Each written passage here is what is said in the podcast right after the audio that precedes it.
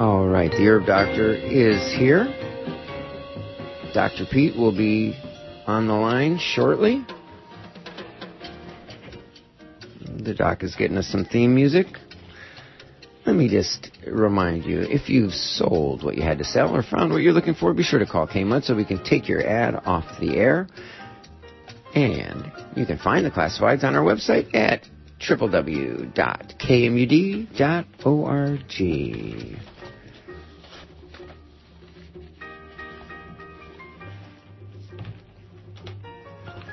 All right. Well, you are tuned to the mud, my dear friends, neighbors, countrymen, peeps, cats, kittens, brothers, sisters, Aquarians and agrarians. Support for Redwood Community Radio comes from listeners like you and from Blue Star Gas, located at 1333 Redwood Drive at Alder Point. Road. Blue Star Gas provides propane and gas appliances throughout southern Humboldt, northern Mendocino, and Trinity counties. Locally owned and independent since 1938. And support for Redwood Community Radio comes in part from the Security Store Inc. in the Meadows Business Park in Redway, featuring watershed dry bags and pelican cases in many sizes. Both have lifetime warranties and have been tested over time in Humboldt County. The security store has solutions for all security needs and is open Monday through Saturday from 9 to 5 their number 923-2363 and I feel a song in my heart. It is 701. You are tuned to the heart of the Redwood Nation. This is people powered, listener supported, community supported, people powered radio. We love people here at the mud, especially ones with mud in their toes and mud in their ears.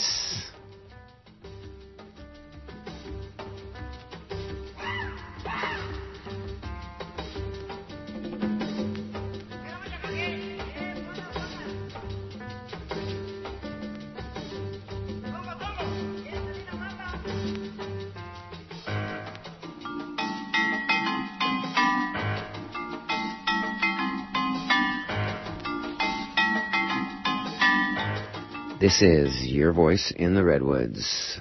KMUD Garberville, 91.1 FM, KMUE Eureka, Arcata, Blue Lake, Willow Creek. Don't forget Burnt Ranch. How we doing out there? 88.1 on your FM dial. To the south, KLAI Laytonville, 90.3 FM. Out in Shelter Cove, you may be rocking and rolling on the water at our FM translator, K258BQ, 99.5 on your FM dial, and everywhere on the World Wide Web at KMUD.org.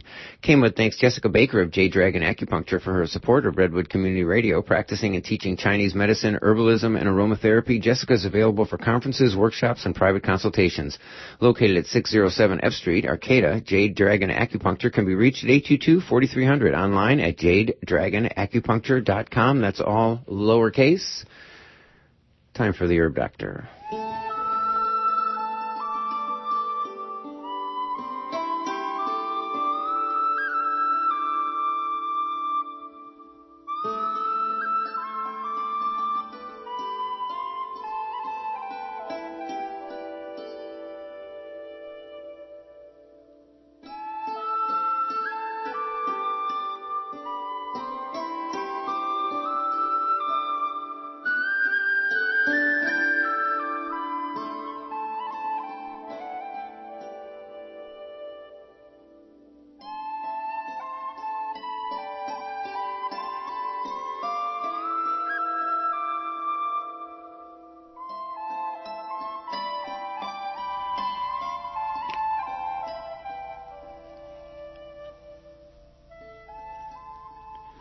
Welcome to this month's Ask Your Herb Doctor. My name's Andrew Murray. Uh, for those of you who perhaps have never listened to the shows which run every third Friday of the month from 7 till 8 p.m., uh, my wife and I, who's normally with us uh, on the show, are both licensed medical herbalists. Uh, we trained in England, graduated there with a master's degree in herbal medicine, and we now run a clinic in Garberville where we consult with clients about a wide range of conditions and recommend herbal medicine and dietary advice. So you're listening to Ask Your Herb Doctor on KMUD Garberville 91.1 FM And from 7.30 until the end of the show at 8 o'clock, you're invited to call in with any questions either related or unrelated to this month's subject of how to restore and protect nerves. Uh, the number here, if you live in the area, is 923 3911, or if you live outside the area, the whole free number is 1 800 568 3723. And we can also be reached toll free on 1 888 WBM Herb for consultations or further information Monday through Friday. So uh, once again, we're very, uh, very privileged to have Dr. Peat and his expertise joining us again this evening. Uh, are you there, Dr. Peat? Yes, hi. Okay, excellent. Um, so once again, um, for those people who perhaps have never heard of you, um, or heard you speak, or heard of your areas of expertise, would you outline your academic and professional background before we get started on tonight's show? Um, relative to um, nerve biology, um, that was my intended uh, major when I went to the University of Oregon as a graduate student in 1968 uh, because of I had been interested in linguistics and, and psychology. But uh, as soon as I got there, uh, two or three months, I had, had decided to switch to uh, aging and reproductive physiology because of the uh, great dogmatism in the nerve biology uh, field. And uh, so I, I spent the three, four years uh, working on reproductive aging and uh, female reproductive aging in particular. So I concentrated on the effects of uh, estrogen, progesterone, thyroid, oxygen, and uh, antioxidants on the age-related changes uh, in metabolism. Okay, great. And I know for probably the last 35 years, is it, or is it more? Uh, you've been doing your own research, and you have been in uh, private consulting capacity uh, previously. I guess um, must be. Uh, you there? 40, 40 oh, years, I think. Sorry, 40 years. Okay. Okay, good. Well, I know uh, I've uh, I've managed to speak to quite a few people over the years who've either come into contact with you uh, or have been um, yeah been given uh, good advice by you and have certainly making very good improvements in their health. So it's always good to be justified by people who are corroborating uh, what you have told them and where they were when they met you and where they subsequently were afterwards. So it's, it's always very heartening. I know a lot of um, what you've spoken about in the past has been fairly controversial. I know for me when we first uh, got introduced to you, I think in 2007 or 8, um, a lot of what you said was very controversial. And in my education in herbal medicine, again, the same dogmatic, what I now know is the same dogmatic and erroneous uh, ideas in science were still perpetrated, and uh, a lot of um, what you've been uncovering in the last six years or so has certainly got me thinking differently. Although it's very difficult to unlearn. I know it's a uh, it's a little bit like uh, the constant suggestion that sugar's bad for you. Uh, uh, the general public seem to just have it as part of their fact that sugar is bad for you. The same with salt. So I know the last couple of shows we've been talking about um, diabetes in particular, and um, I know that your most recent newsletter was relating to nerve damage, how to protect uh, and nourish nerves and restore them. So I think I wanted to start by saying that the uh, classical description of diabetes was or is a, uh, a, wasting disease where the excess glucose is lost in the urine uh, as a byproduct of protein metabolism and the patient simply wastes away deprived of the needed energy production to sustain the cellular functions resulting in death. And obesity is now a universal disease recognized even here in the States, and obese diabetics are commonly presenting. So rather than the classic description of diabetes, medicine now uh, erroneously classes diabetes as insulin resistance as well as insulin dependence, uh, which is quite rare. But the truth is quite different mechanistically and more importantly from a treatment perspective. Would you explain the processes that you understand diabetes to stem from and outline your approach to its management? Um, my father happened to uh, be an example of the traditional, original type of diabetes. He wasted away to, I think it was under 100 pounds and uh, it was just a few years after insulin had come into medical use, and he didn't want to become dependent on it. So he, uh, my mother looked uh, through the old naturopathic medical literature and and found that brewer's yeast had, uh, sometimes cured people, and so he went on a brewer's yeast diet for several weeks and uh, recovered his weight and uh, lived rest of his life uh, with no sign of diabetes. Do you know how much brewer's yeast he was using? that, was, that was his only food, basically, for, Wow. for several weeks. Wow. Now, just uh, just refresh my memory, I know the B vitamins are the important part of brewer's yeast, but specifically, And and um, there are steroids in it, and uh, potassium, a lot of potassium, and uh, phosphate, which is not for general health. Uh, you can very easily get phosphate poisoning, but uh, probably it's one of the factors that uh, could could be involved in that effect, maybe by uh, having something to do with interfering with stress hormones. Um, okay, so your father recovered from a, a 100 pounds wasting away uh, using brewer's yeast as a fairly sole dietary uh, uh, constituent. Um, yeah, and uh, the um, the cause, uh, I think there are probably many causes of the uh, tr- traditional wasting form of diabetes, but uh, a virus is is one of the plausible theories that uh, can cause inflammation and and uh, killing off temporarily of of the insulin producing cells, but just very intense stress. Uh, there were experiments in which uh, if part of the dog's pancreas was removed, so it had uh, uh, just a smaller reserve of insulin producing cells, then a single injection of a large dose of cortisol was enough to make the dog permanently diabetic. Wow. So that extreme stress caused by cortisol itself is an inflammatory uh, uh, mediator. Yeah, and then to- once the tissues are unable to uh, get glucose just from that one episode of, of stress-induced uh, uh, lack of insulin, Mhm.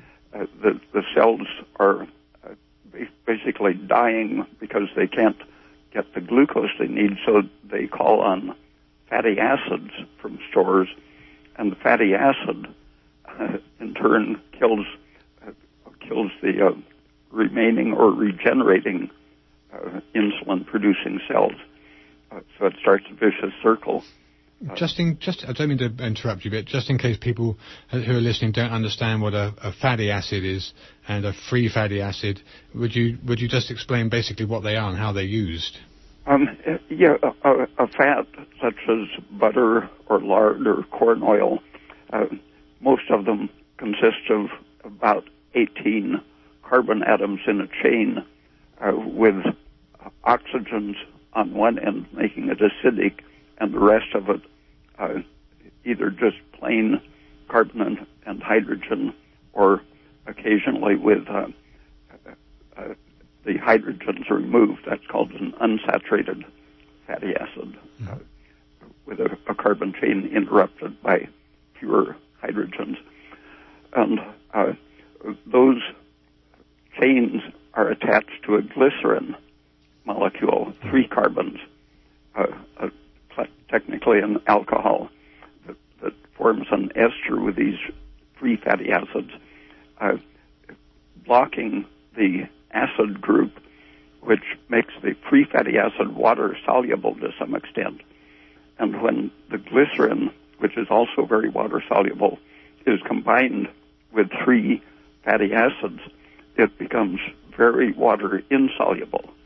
And that is um, the form in which it's stored in the fat cells because uh, you just form a, a drop of pure fat in the cell, and it's very reluctant to uh, diffuse away uh, because of its insolubility.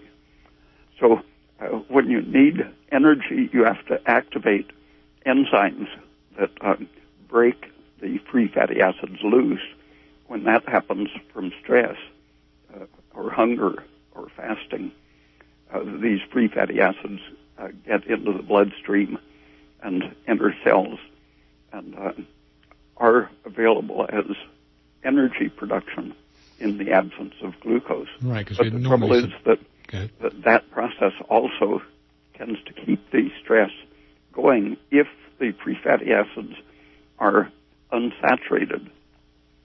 Uh, those are more water soluble, and uh, when they're polyunsaturated, like from uh, corn oil, safflower oil, and so on, uh, those have a, a further stress-inducing action that tends to keep the um, breakdown of fat going and uh, the stress reproducing itself. Mm-hmm.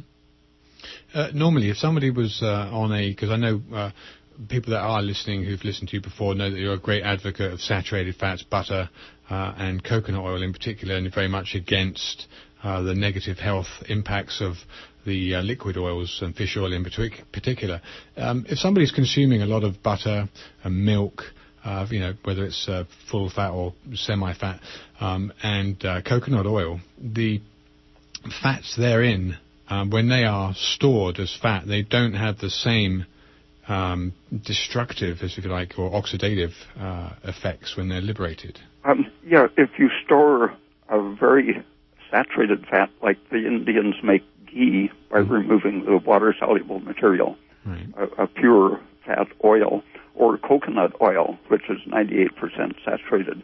Uh, those things keep for years without breaking down. But if you leave a bottle of safflower or corn oil or um, linseed oil uh, open uh, within hours or days, you can detect uh, spontaneous oxidation of it in the air. And that happens at body temperature uh, with the high oxygen content of your blood happens very quickly with the polyunsaturated fats.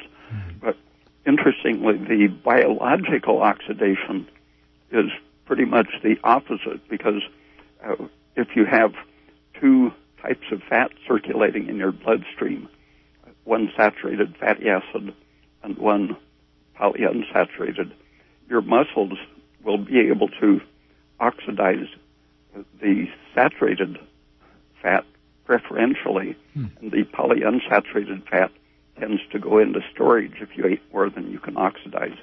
Hmm. Um, so you, it tends to be fattening uh, if you uh, eat a little extra of the polyunsaturated because it stores more easily. Okay, getting... but uh, your your fat cells can also oxidize saturated fat, and so they live on the saturated fat that they have stored. And so over the years, stress is more likely to release the polyunsaturated fats, making uh, stress an increasing problem with age.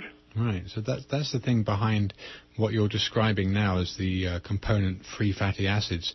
If um, if somebody's eating a lot of saturated fats like butter, uh, ghee, or coconut oil, then they're not going to liberate the same free fatty acid that they would if they were consuming polyunsaturates in their diet. Uh, right.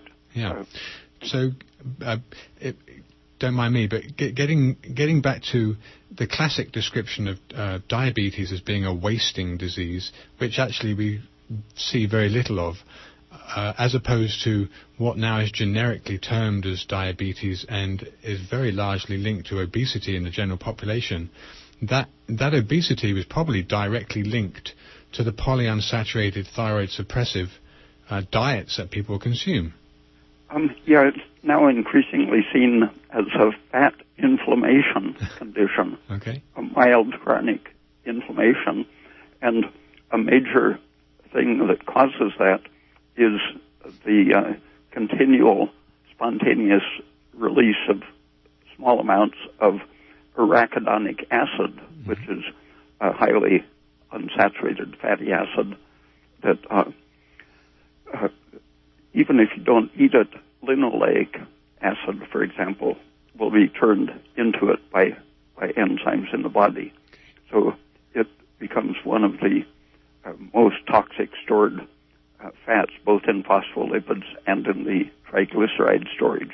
Okay. And uh, when that's released, uh, that allows it to be turned into various things, but especially prostaglandins, which are uh, probably our, our biggest inflammatory problem. And these things are uh, associated with in, inflammation, aren't they? When you damage your tissues, prostaglandin is the, the thing that most people might recognize as being liberated, uh, causing swelling and edema. Yeah, they're why aspirin is so great. Yeah. Okay, well, for those people uh, who perhaps have just tuned in, you're listening to Ask Your Herb Doctor on KMUD Garberville 91.1 FM. Uh, we're very pleased and uh, very lucky to have Dr. Raymond Peat sharing his expertise on the show tonight. And the subject of tonight's show is uh, how to restore uh, nerve tissue. Uh, prevent the damage and or restore it. Um, okay, so Dr. Peat, getting back again to um, diabetes, or I guess I should mention the fact that we have a toll-free number is 1-800-KMUD-RAD, or the local number is 923-3911. Um, so back to diabetes again. How do you, how do you um, how do you approach it uh, rather than the orthodoxy with uh, you know metformin or insulin? and or avoidance of glucose even. It's uh, contrary, perhaps.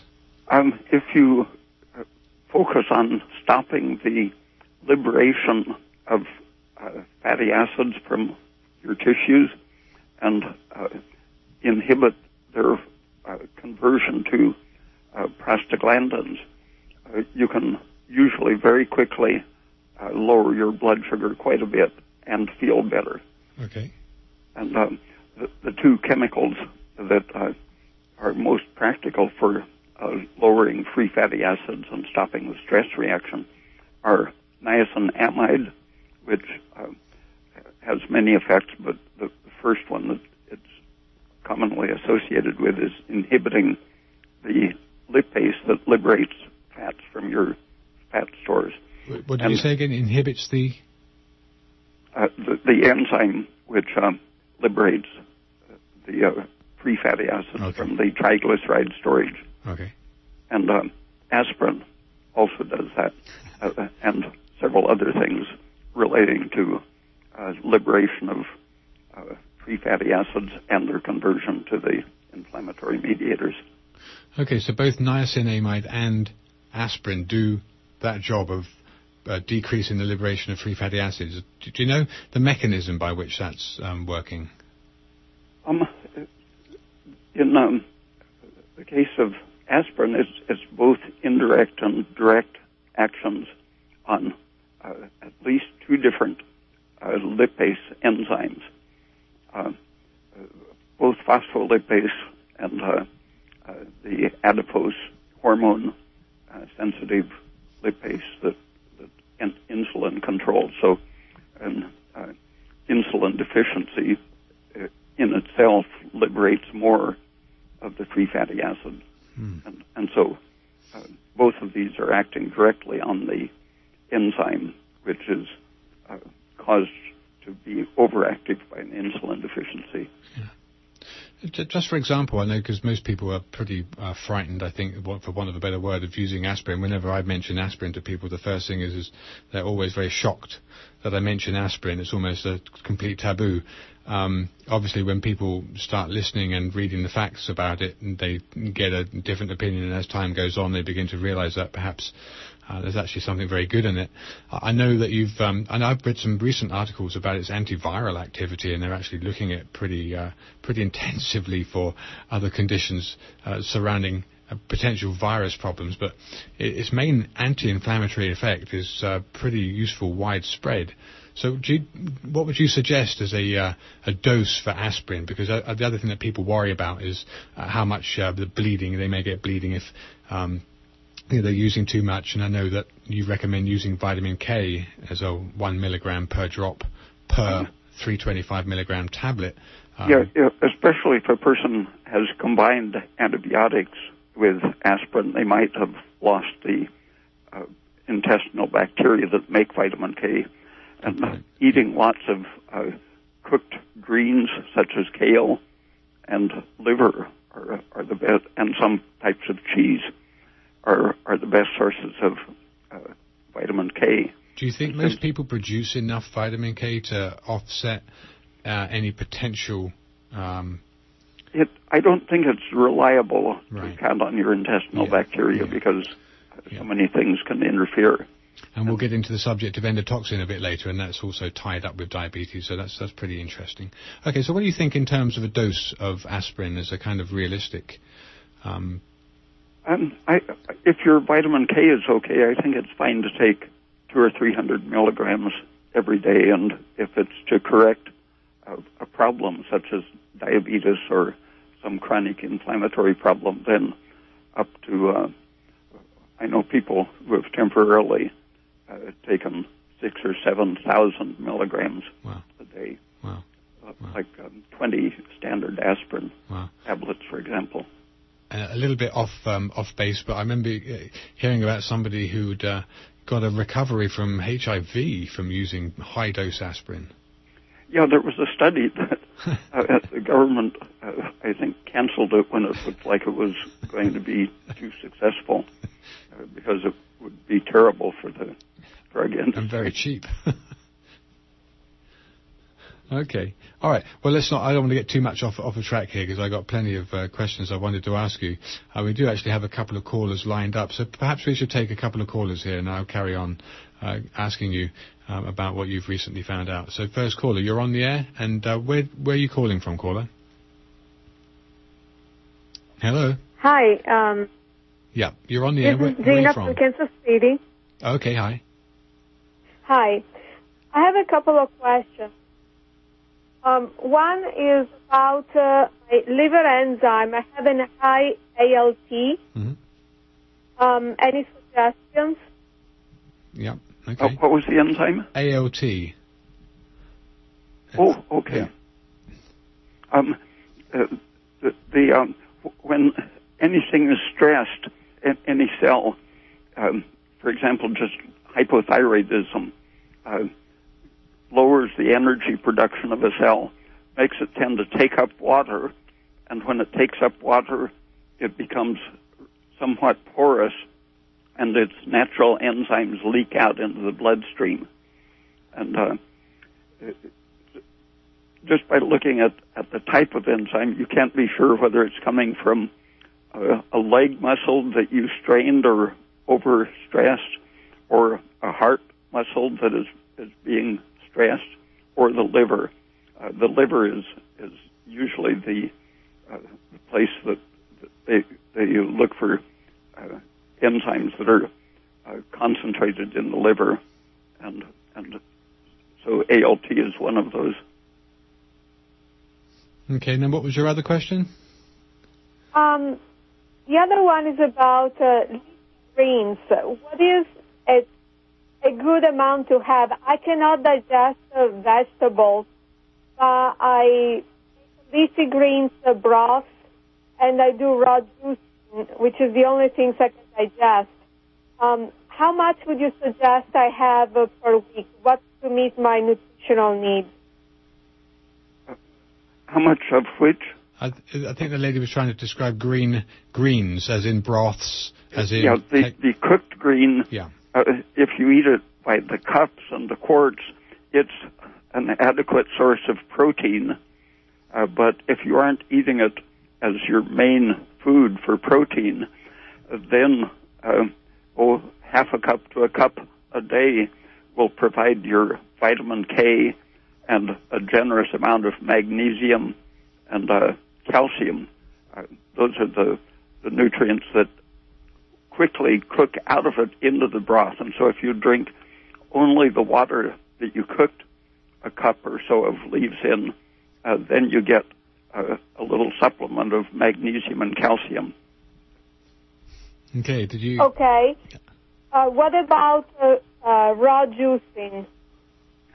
Uh, it's pretty uh, irritating to the intestine. Uh, plants put uh, their most intense defensive toxins into their seeds, but their next most intense irritants and toxins are in the leaves because they don't want to be grazed.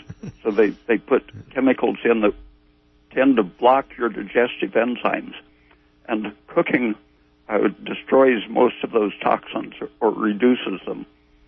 And, and so if you eat them uh, raw, and if you aren't a, a ruminant that has evolved a stomach to handle raw leaves, then you're most likely to have some digestive problems. Okay, thank you very much. Okay, thanks for your questions. Let's take the next caller. Caller, where are you from? Uh, this is David in Missouri. Oh, hi, David. Hello. Uh, I wanted to come back to aspirin real quick, if that's okay. Um, Dr. Peat, I've heard you in a podcast before, I'm pretty sure, mention that um, aspirin is helpful in reducing tumor growth. And I was just wondering about that. And then the other thing is, I don't know if you're familiar with a aspirin powder. It's it's uh, called BC, and it actually has caffeine in it. And what I've been doing, just because I have a knee that hurts me off and on, you know, have have quite a bit of pain in it, especially depending on what I'm doing. But um, I actually have been putting baking soda and um, magnesium sulfate or Epsom salt and sometimes I'll even put some magnesium chloride in, and then these aspirin with this caffeine. Um, caffeine and, and the baking soda, which I've heard you say about the baking soda. I think I understood this correctly. That it creates a gradient that pulls those things into the body. Is that also correct? Um. Oh, it has uh, diuretic effects and some anti-inflammatory effects from the uh, carbon dioxide itself. Uh, and the caffeine acts on some of the same enzymes that aspirin does with an anti-inflammatory effect. Uh, and they both uh, increase your um, cell respiration and they both uh, suppress nitric oxide, which is uh, one of our central risky pro-inflammatory mediators, which happens to poison the mitochondrial respiration, uh, blocking it directly. Uh, so, uh, uh caffeine and aspirin have multi levels of uh, defense of the mitochondria. And will that be pulled in through the skin effectively, more than likely? Um, caffeine goes in through the skin more easily than aspirin, but uh, yeah, some aspirin is absorbed. Okay. And then, so everything that you've just said, I guess, applies to tumor growth to a certain degree as well? Um, yeah, uh, inflammation and uh, respiratory uh, defect is uh, the the motor for uh, cancer growth, and uh, it happens that if you restore energy production in the mitochondria, you're also lowering the inflammatory stimulants that uh, activate uh, cell division and spreading. Okay. Well, thank you. Okay, I appreciate your call. We have a couple more on the uh, on the line already, so let's just make sure everyone gets a chance here. So thanks for your call. Uh, next caller, where are you from? Uh, I'm calling from Sacramento. Okay, ah, you're on the air. Um, I, I had a couple of questions for uh, Dr. Peat about substances that induce the process of uh, what's called uh, mitochondrial uncoupling. Okay. Uh, which I believe uh, reduces ATP production and generates body heat instead. And some of these substances have, you know, generated a fair amount of controversy in the past. Mm-hmm. Um, so my first question is, is if this reduced ATP production is in any way harmful to the body? Uh, yeah, and actually, um, uh, the um, uncouplers, uh, when it's a mild degree of uncoupling, it um, prevents uh, some of the stray free radical products that happens in the more relaxed, uh, lower intensity mitochondria. So they know that uh, you reduce uh, free radical damage a little by in, increasing uncoupling. But uh, another substance which uncouples mitochondria uh, also lowers ATP a little bit and uh, greatly protects the the mitochondrion from free radicals. Uh, that's fructose. Uh, fructose absorbs excess uh, uh, phosphate ions. Uh, probably that's related to why it lowers the ATP. But the absorption of the phosphate ions by fructose is, in a way, a direct defensive uh, system of the oxidative system because the pyruvate dehydrogenase enzyme, which is uh, suppressed in cancer, uh, it's why uh, uh, dichloroacetate is uh, gaining so much interest because it's a chemical that reactivates pyruvate dehydrogenase and improves the cancer metabolism in a great variety of tumors. Um, but uh, simply uh, lowering the free phosphate in the cell tends to reactivate this crucial enzyme at the top of the uh, energy producing chain. And uh, uh, when you are supplied with aspirin, caffeine, and uh, fructose, for example, um, you are not calling on free acids. If you load up the cell with excess free fatty acids, uh, for for example, from uh, some stress, the, the free fatty acids reverse all of those processes. They block pyruvate dehydrogenase uh, by uh, making more uh, phosphate uh, ions available uh, where the, the sugars uh, bind them and lower the free phosphates, fatty acids increase them and, and tend to poison the, uh, the crucial enzyme. Hmm. Okay, I guess I'll listen to that one more time on the radio. Uh, the uh, so, so basically, this process of producing heat uh, does that in any way negatively affect the thyroid? Because uh, you know, isn't that what's supposed to kind of generate heat in the body? So if this uncoupling generates heat, does that, you know, um, downregulate yeah, the thyroid? It increases uh, heat, among other things, um, and uh, keeping your your body temperature up to an efficient high level um, makes all of your tissues uh, more stable. Okay. okay. So, so it doesn't harm the thyroid in any way, uh, this process of uncoupling? Oh, no. No, the, the, the thyroid is, is very compatible with that. Uh, keeping yourself slightly hyperthyroid uh, doesn't uh, stress anything. In fact, it keeps down those those uh, stress signals. Okay, great. Thank you, Dr. P. Okay, well, thank you for your call.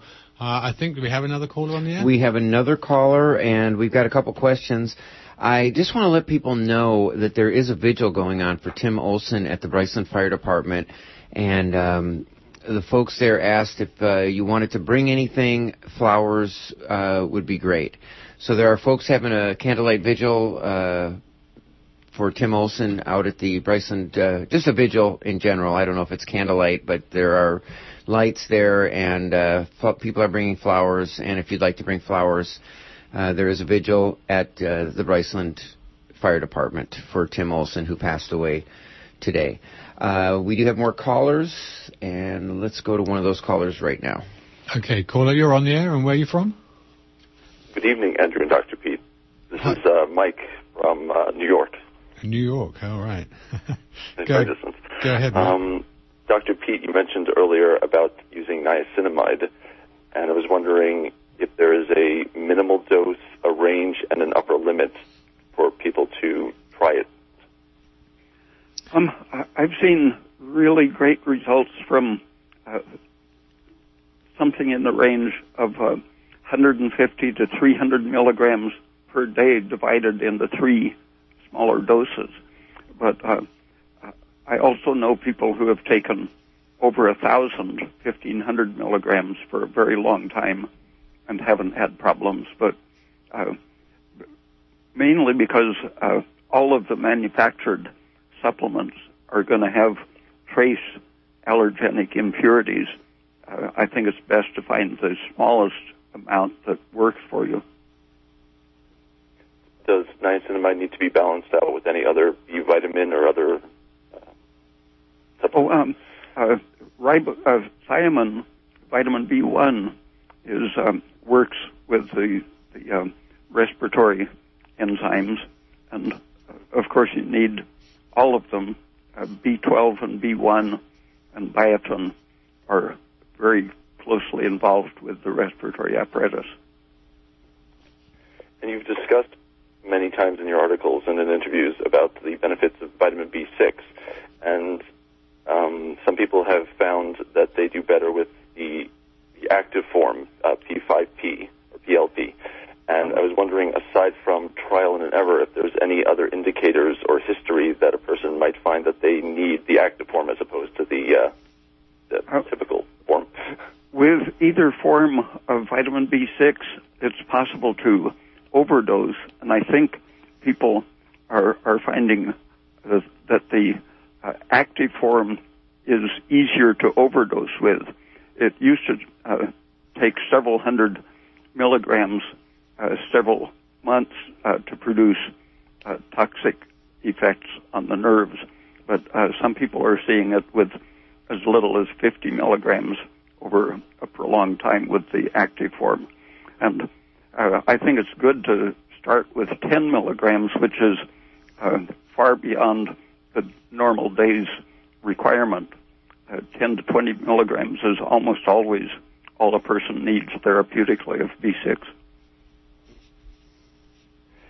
and you, have discussed with the um, using the carrot salad to lower the intestinal load of bacteria.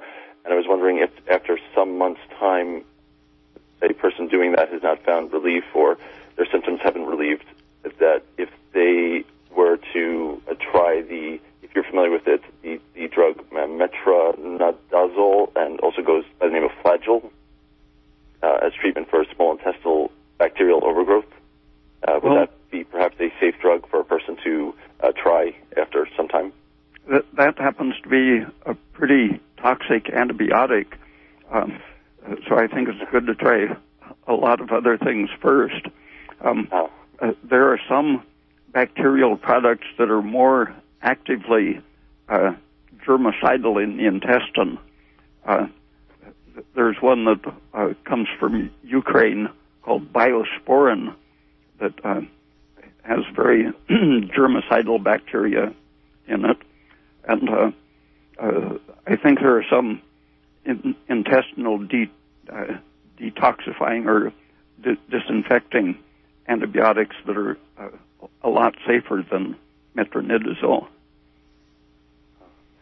I understand that there's a link with a SIBO with um, the several conditions, but one of them is rosacea, for example, and there's a connection with hydrogen-producing bacteria and, and methane or and or methane-producing bacteria, and, and therefore that uh, Flagyl or rifaximin is another uh, antibiotic that it's that has gone to. But if it is, it is not safe, is there a uh, one that you would recommend before that? Um, Maybe um, you no, I haven't had experience with those. Oh, okay. Um, and this is going back quite a ways. I think six months. In an interview, Dr. Peat, you, you mentioned uh, anecdotally about people with leukemia uh, treating it with uh, raw eggnog, and I was wondering if you could uh, elaborate on that. It's very interesting. Um, well, uh, they were using a whole eggnog. I don't think it was just the white. Oh yes, the, the yolk primarily. Um, yeah, and the um, uh, fresh egg lecithin itself uh, has been shown to have um, uh, antiviral activities, um, antibacterial too, but um, the I think the white of the egg is peculiar for its ability to bind minerals, and uh, the combination of the lecithin and and raw egg white uh, probably has some special germicidal effect. Okay, I'll thank you very much, and I'll let, let another caller on.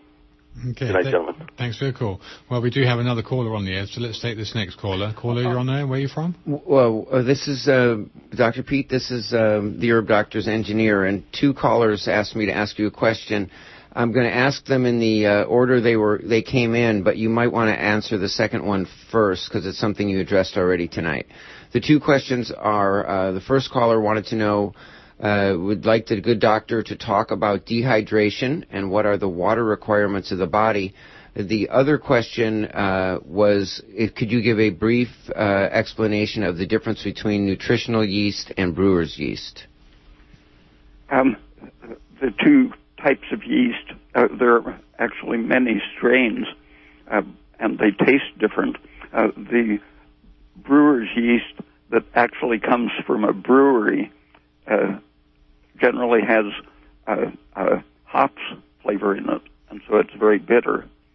And uh, uh, the yeasts have been grown specially uh, for making nutritional supplements, and so some of them have added uh, chemical substances such as uh, I think selenium is one that they commonly add. And uh, basically, the, the yeast uh, chemistry in itself is uh, always rich in B vitamins. And hydration, um, keeping your cell energy up, I think is the basic thing. Uh, you want to keep the cell water under control uh, and, neither too hydrated nor too dehydrated. And uh, the um, regulating minerals, uh, sodium, potassium, magnesium, and calcium, uh, is part of, of that, uh, keeping the balance between intracellular water and extracellular water. But um, the thing about uh, drinking extra water when you're not thirsty, um, I think thirst is almost always a good indicator of how much you need. If you're drinking, uh, for example, milk and fruit juice, uh, that can can provide all the water you need, and to try to add extra water uh, can disturb your mineral balance and hormone balance. For example, too much water in relation to the minerals uh, tends to increase your prolactin because prolactin is a water and salt regulating hormone, among other things. So uh, it's probably more important to emphasize not to push excess water uh, rather than to remind people to drink because uh, usually thirst tells them when. Okay, that's good. Now, now, Doc, I know you had some other questions for Dr. Peat tonight. Are you still going to take calls? There's one caller on the Oh, yeah, line. Yeah, Do- we, we are. And I wanted, uh, engineer, if uh, if you take any calls from people and they want to have it off the air, would you just find out where they're from? Because I'm just trying to build some demographics of who. okay, listening. that's. I will be glad to do that. Thank you. I mean, if they want to do it off air, otherwise we'll be asking them. Okay. Okay, great. So next caller, you're on the air, and where are you from? Hello? Hello, you're on the air, and where are you calling from? You, you need to turn your radio off. Did you hear that? You need to turn your radio off firstly, otherwise we'll get a lot of feedback. Hello? Hi. So if you've turned your radio off, um, where are you from? Hi, um, Oklahoma City. Oklahoma City. Okay, great. So what was your question? Okay, I just wanted to know if the, what would you apply on your face to get rid of age spots, please? Okay, Dr. Peat, um, Oh, age uh, spots. well, uh, depends on what what they're made of. Uh, sometimes high estrogen or high polyunsaturated fats can cause uh, a fairly sudden appearance of age spots Um. at an area that's irritated or sun exposed, and uh, uh, changing your diet away from the polyunsaturated fats and adding a little vitamin E, rubbing some vitamin E into those spots can help to uh, remove them. There are enzymes that can break down even uh, fairly old, long-standing uh, lipofuscin pigment, and uh, vitamin E is an activator of that. Um, Okay. but if, if it's um, largely a sun-induced uh, spot, you might try rubbing some niacinamide, uh, dissolve a high-potency niacinamide tablet uh, in just a tiny amount of water and apply that to the spot every day for a week or two, and it, it fades a lot of the pigments.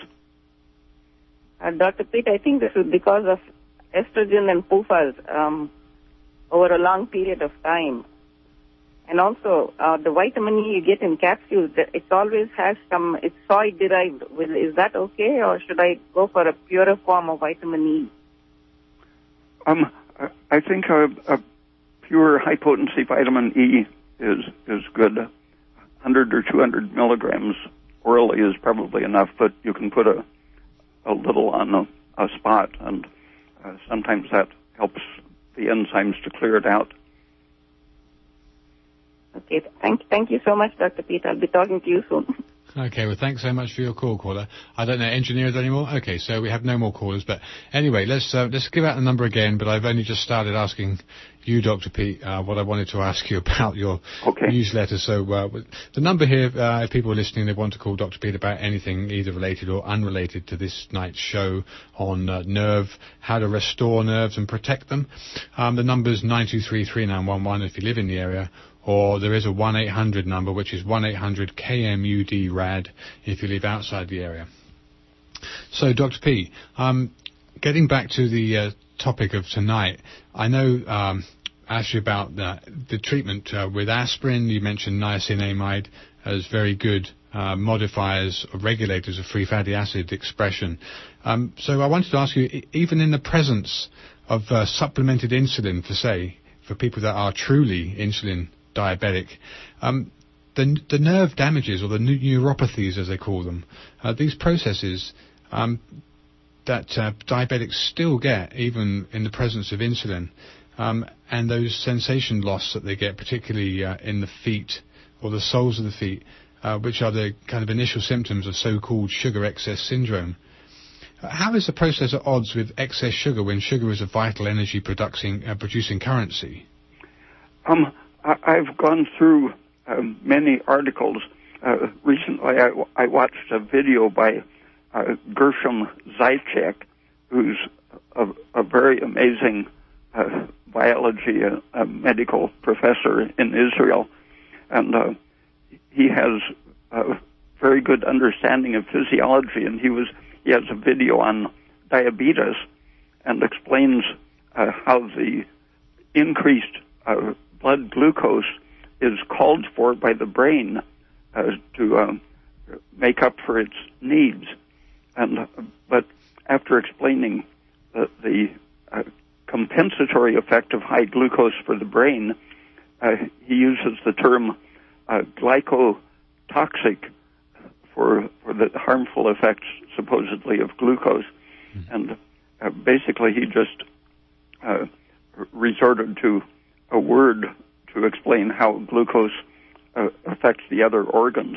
And looking through the literature, I see that that people do that without really explaining what's happening, uh, why extra glucose would be harmful uh, if it's within a, a moderate uh, osmolarity. Uh, the um, mechanism just isn't explained, uh, even though they they say that it's doing the harm.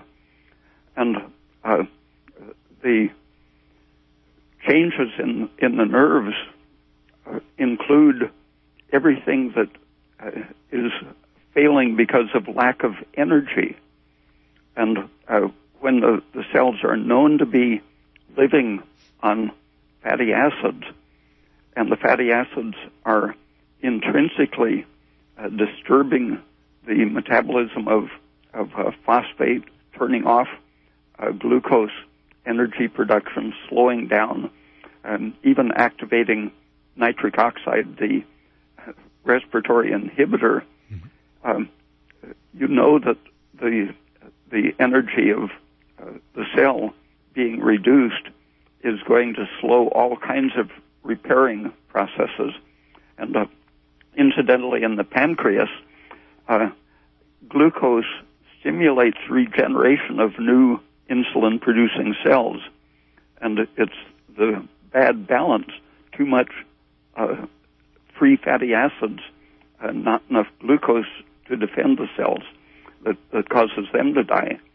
And uh, anywhere that a cell is being deprived of energy and forced to um, eat fatty acids instead, uh, it, that's now well recognized in heart failure uh, that uh, a simple treatment such as uh, niacinamide can uh, restore uh, great amounts of heart energy production and, and improve the, the failure. Drugs are being developed to do the same as aspirin and nitric and niacinamide. Um, but in nerves, one of the effects of failing energy is uh, the inability to make cholesterol and to convert cholesterol into the neurosteroids. Um, when a, a, nerve or its supporting cells, uh, the glial cells, uh, when they're injured by anything, including a lack of glucose or a lack of oxygen, uh, they not only stop producing the defensive uh, uh, steroids from uh, cholesterol, but they begin producing estrogen. Hmm. And the diabetic uh, brain and nerves and all of the diabetic tissues have more aromatase than the normal person of the same age. Um, more of the enzymes which uh, convert uh, androgens to estrogens. And the estrogen in a healthy person, uh, when the nerve is stressed, uh, the activation of this uh, enzyme, which is normally inactive in a nerve, um, stress activates the production of a little estrogen, which sends out signals to the surrounding cells to cause them to produce pregnenolone, progesterone, allopregnanolone, and a whole range of protective nerve steroids. But if you don't have the energy, you get stuck in producing just the estrogen, uh, which keeps things excited and stressed. Got it. I, I need to, uh, I'm sorry, but I do actually need to pause it right there and just give out some of your information before the top of the hour to let uh, people know how to find out uh, how to reach more of your information, Dr. Petewood. Thanks so much for joining us again on the show tonight. And um, potentially next month, can we carry on? Because uh, I didn't hardly ask you anything about the subject. Okay. okay, thanks so much for joining mm-hmm. us. Thanks. Thanks. Okay, so for those people um, who've listened to Dr. Peat tonight and know him, uh, and for those people who've just heard him and are interested to find out more about him, his website, www.raypeat.com, R-A-Y, P-E-A-T.com. Uh, he's not selling anything. Um, he's just doing pure research. And uh, what really bears out the fruit of his research is the uh, stunning amount of people who've uh, commented on how much better they've gotten after taking his advice, uh, doing the seemingly uh, controversial uh, or contraindicated. Um, and that's often the way. There's lots of research out there, and um, unfortunately, it takes a very long time to get to mainstream medicine. unfortunately, mainstream medicine is driven by a very, very well-oiled machine. And that very well-oiled machine has some huge resources uh, behind it to keep uh, drugs going and to keep patients using drugs. Not to say that everything is bad, it's not. It's just to say that there's a lot of hidden truth out there, which uh, unfortunately takes a long time to come to the surface. But uh, Dr. Peat's articles are fully referenced, and uh, it's very scientific information, so it's just common sense.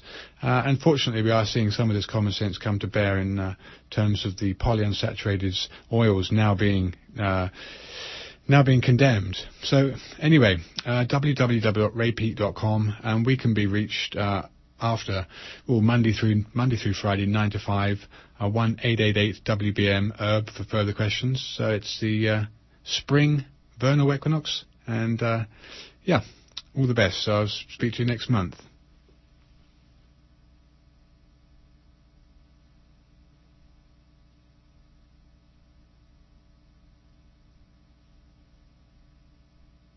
Thank you.